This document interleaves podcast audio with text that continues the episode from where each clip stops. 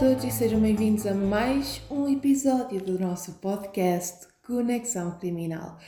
É verdade, já há bastante tempo que eu não apareço por aqui, a vida complicou-se e tive de me afastar um pouco, mas pronto, o que interessa é que eu estou de volta. Quero desejar um ótimo 2022 e que seja o melhor ano que vocês tiveram até agora. E queria também agradecer a todo o apoio que me deram nos últimos meses uh, pelo Instagram, que, que muitos de vocês mandaram mensagem a dizer que estão a adorar o podcast e para eu voltar. E é por isso mesmo que eu estou aqui. Eu vou voltar e vou voltar em grande. Eu vou. Então, eu hoje trago-vos um caso do Brasil, tipo, não é do Brasil, porque aconteceu com portugueses, mas essencialmente com portugueses. Ainda há alguns brasileiros envolvidos, mas tudo começou com portugueses e, portanto, é um caso português que aconteceu no Brasil, I guess. Mas de certeza que vocês já ouviram falar do caso de Monstros de Fortaleza. Ele tem, este caso tem diferentes nomes, consoante seja no Brasil ou em Portugal. No Brasil é conhecido como a chacina dos portugueses e em Portugal é conhecido como Monstro de Fortaleza. E vamos desde já passar para o caso, porque este caso é bastante, ok? É só bastante. Bastante muito, bastante muita coisa.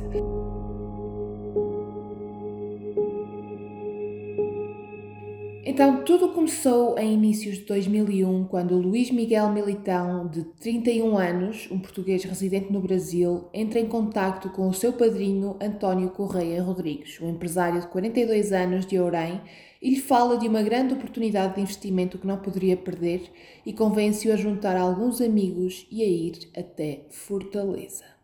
Os amigos eram também empresários e consistiam em Vítor Manuel Martins, de 53 anos, de Alportel, Joaquim Manuel Pestana da Costa, de 49 anos, do Seixal, Joaquim Silva Mendes, de 52 anos, Manuel Joaquim Barros, de 55 e Joaquim Fernandes Martins, de 51, que eram da Biol, no Pombal.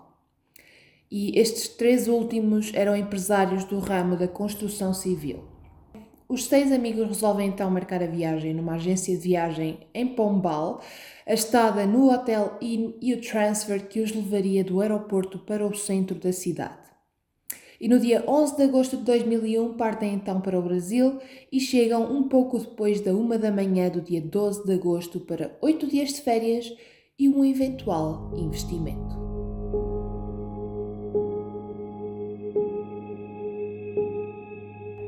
Portugueses ao Brasil e as famílias, imediatamente nesse mesmo dia, tentam entrar em contato com os empresários sem qualquer sucesso.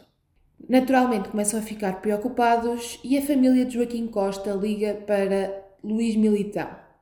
E nesta altura ele diz-lhes que não se preocupem e que ainda não os tinha visto, mas que sabia que eles já tinham chegado e que estavam a descansar no hotel porque estavam muito cansados da viagem e nesta altura a família pede-lhe para quando ele estivesse com eles que lhe dissesse para ligar para Portugal e dar notícias. Mais algum tempo passou e os familiares não tinham qualquer notícia sobre os seus entes queridos e foi nesta altura que eles resolveram ligar para o hotel, para o Holiday Inn, onde eles tinham marcado a estadia, e foi-lhes dito que eles nunca chegaram a fazer o check-in no hotel. Eles tinham reserva, mas nunca chegaram a fazer o check-in. A família volta a ligar uma segunda vez a Luís Militão e nesta altura ele diz-lhes que os portugueses estão em Canoa Quebrada, que fica a cerca de 160 km de Fortaleza. Dias depois, continuaram sem ter qualquer notícia dos portugueses e resolvem então ligar à Polícia Judiciária e reportá-los como desaparecidos. A Polícia Judiciária entrou em contato com a Polícia Federal Brasileira, que rapidamente iniciou a investigação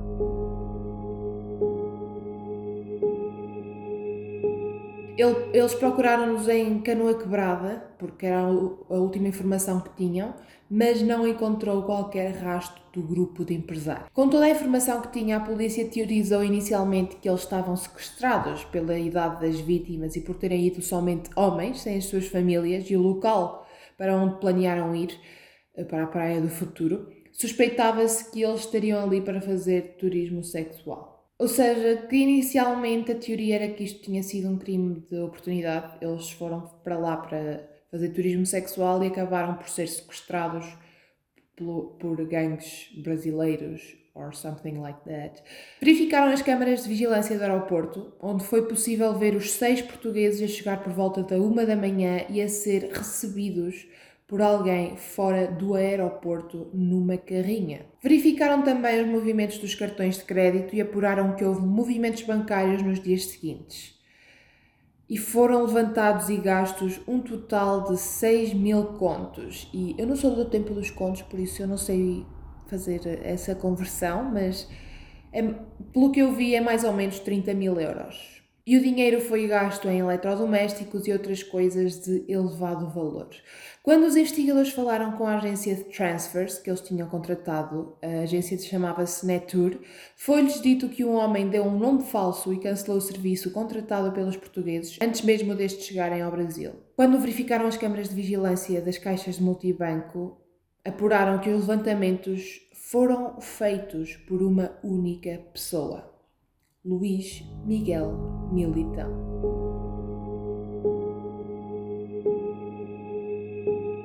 Luís Miguel Militão tinha 31 anos, era natural do Barreiro e tinha emigrado para o Brasil. Ele estava a viver lá desde fevereiro de 2001. Já tinha sido casado em Portugal e tinha registro criminal devido a alguns conflitos Durante o seu serviço militar, emigrou para o Brasil para fugir a dívidas e a um casamento falhado e para começar uma nova vida. Quando chegou a Fortaleza, alugou um bar na Praia do Futuro que se chamava Vela Latina, mas o negócio rapidamente fracassou. E nesta altura a polícia tem o seu principal suspeito, não é? Porque tens seis portugueses desaparecidos e uma única pessoa que não é nenhum desses portugueses está a usar os cartões de crédito deles. Pronto, a polícia vai até casa do Luís Miguel Militão e bate com o nariz na porta porque não está ninguém em casa.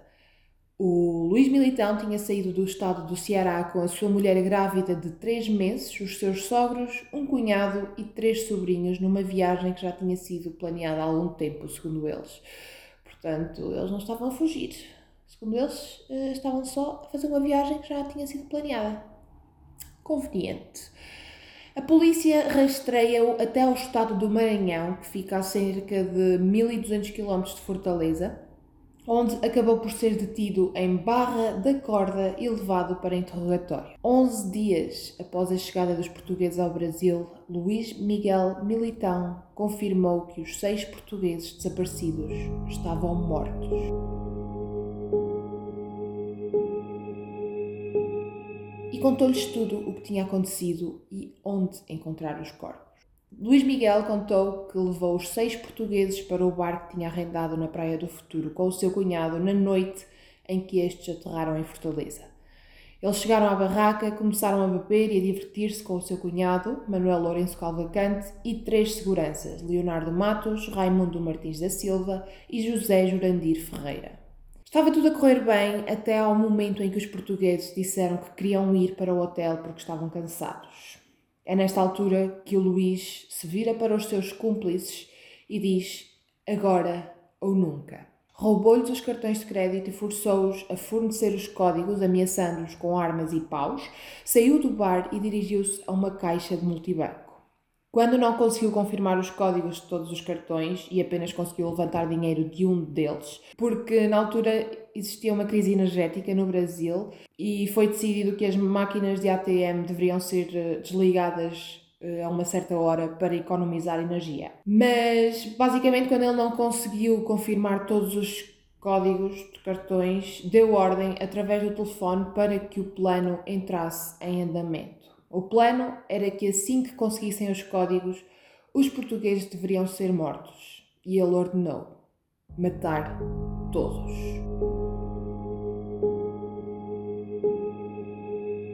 No dia 24 de agosto, a Polícia Federal Brasileira dirigiu-se ao local, ao Vela Latina, e falou com a proprietária dizendo que teriam de escavar a propriedade porque havia suspeitas de que os corpos dos seis portugueses desaparecidos estivessem enterrados na sua barraca. A proprietária vivia na casa anexada à barraca, mas diz que na noite do crime não se encontrava lá. Recorda achar estranho porque a luz da barraca esteve ligada durante 11 dias seguidos sem qualquer sinal de gente. E ela ainda espreitou na, pela janela num desses dias porque houve uma noite que ela sonhou que estavam pessoas presas dentro da barraca. E ela, um certo dia, resolveu pegar numa escada e ver através da janela, mas não viu nada. Por isso continuou com a sua vida como se nada fosse. Não achou, como, como não viu nada dentro da barraca, eh, não achou nada de estranho. Os bombeiros começaram então a escavar o chão desta barraca. E à medida que foram escavando, começaram a aparecer os corpos, empilhados uns em cima dos outros, e o cheiro indicava o elevado estado de composição dos cadáveres.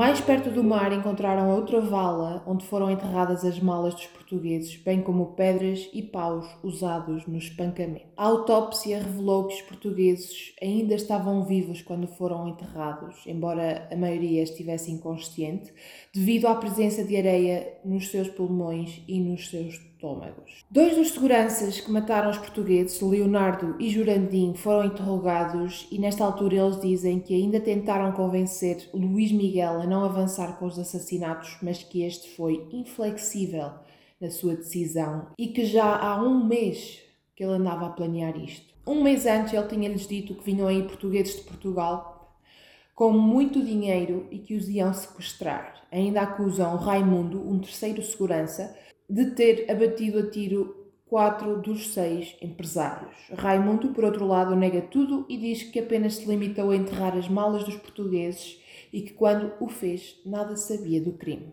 Luís Militão, o cunhado e os três seguranças ficam em prisão preventiva e, quando é entrevistado, o cérebro da operação diz que não sabe como teve coragem para tanto, que não era uma pessoa fria e que não sabe o que lhe passou pela cabeça.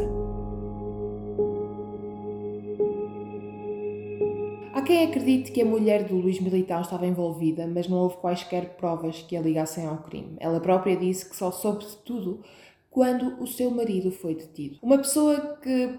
Opa, não posso dizer muita coisa má acerca de certas pessoas, porque. Por muito irrelevante que o meu podcast seja, pode sempre haver alguém que se sinta muito irritado e. Esta gente não é muito certa, pronto, mas pronto, eu não quero dizer eh, coisas mais acerca das pessoas anymore. Há uma pessoa que me ferveu bastante o sangue, digamos assim, que foi o advogado de Luís Militão. Eu não sei se disse isto no início, eu acho que não, mas grande parte da informação que eu obtive na pesquisa deste caso foi retirada de um livro que se chama Depois do Crime, e da série criminal do mesmo nome, ok? Eh, é da autoria da Rita Marrafa de Carvalho e ela cobriu este caso nesta série documental. E neste caso ela fez uma entrevista ao advogado do Luís Militão. E nesta entrevista ele diz que nunca foi intenção de Luís Militão matar os portugueses e que tudo foi influenciado pela tensão do momento. Mas, pá, tendo em conta que este crime foi planeado com um mês de antecedência e que tinham aberto uma vala 24 horas antes dos portugueses chegarem ao Brasil, isto leva-me a pensar muita coisa, né? I mean, se, se eles nunca quiseram matar os portugueses, para que é que abriram a vala? Iam plantar alguma coisa, what the fuck. Ainda acrescenta que, embora não queira, e esta, esta parte é especialmente revoltante, ele acrescenta ainda que, embora não queira culpabilizar os portugueses, o gueto brasileiro é muito perigoso e eles facilitaram, sem saber, para que o crime acontecesse. Ou seja, há aqui uma culpabilização da vítima, que é muito comum. Um outro jornalista brasileiro continua, frisando, continua a frisar o motivo pelo qual os portugueses foram até ao Brasil, como se isso justificasse o que quer que fosse. Já, yeah, foram ao Brasil, já, yeah, foram a um, um sítio perigoso. A cena é que este crime não foi de oportunidade, este crime foi planeado. Dias depois de confessar o crime, Luís Militão muda a sua estratégia e diz que não teve nada a ver com o crime e que foi ameaçado pelos seus cúmplices, daí ter fugido com a sua família e que não conhecia nenhum dos portugueses. Outra cena é que o Luís Militão teve para aí três advogados. E supostamente houve uma cena de pancadaria em pleno tribunal, não em pleno julgamento, mas em pleno tribunal, com o advogado dele e um procurador, acho eu. E pronto, o gajo, a 29 de novembro, o Militão volta a mudar de advogado e é este advogado que é entrevistado pela Rita Marrafa de Carvalho no livro e na, na série documental. Nesta altura, ele reassume a autoria da, da, ordem dos assassinatos, não dos assassinatos. Ele, ele, ele confessou a, a ser o autor da ordem.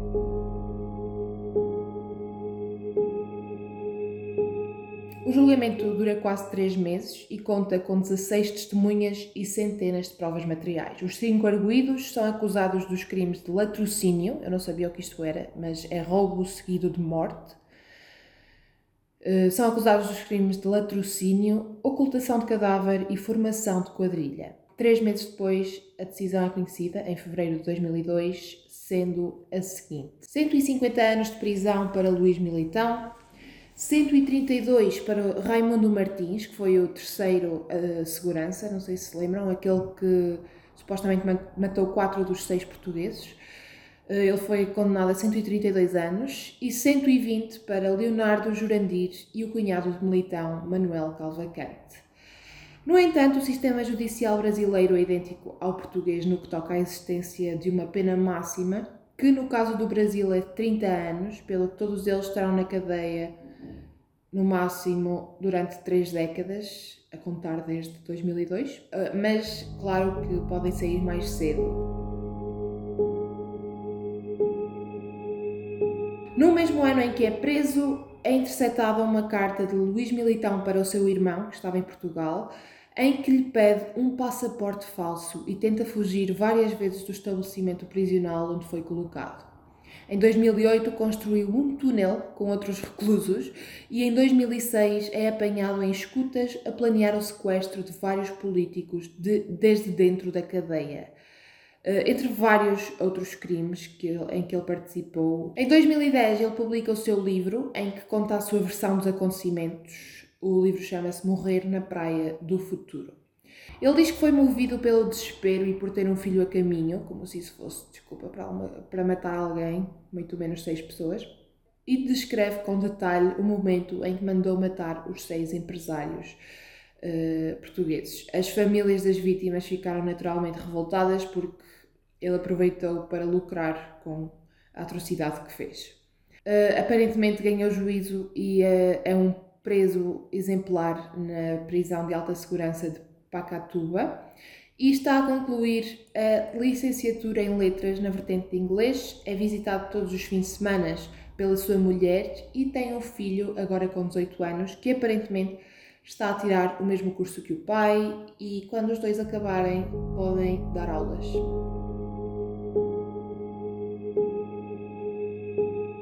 Enfim, em 2020 Militão mudou novamente de advogado e agora contratou uma advogada e esta comunicou à imprensa brasileira que brevemente seria feito o pedido para que Militão entrasse em regime semiaberto. A expectativa é que ele saia da cadeia ainda este ano de 2022 ou no próximo 2023. É esta a justiça, não é? Um gajo mata, manda matar seis pessoas e sai em liberdade 20 anos depois. Porque why not? O cunhado de Luís Militão já está em regime semiaberto e trabalha numa pastelaria com pulseira eletrónica. Os outros três seguranças não deverão sair antes de 2027.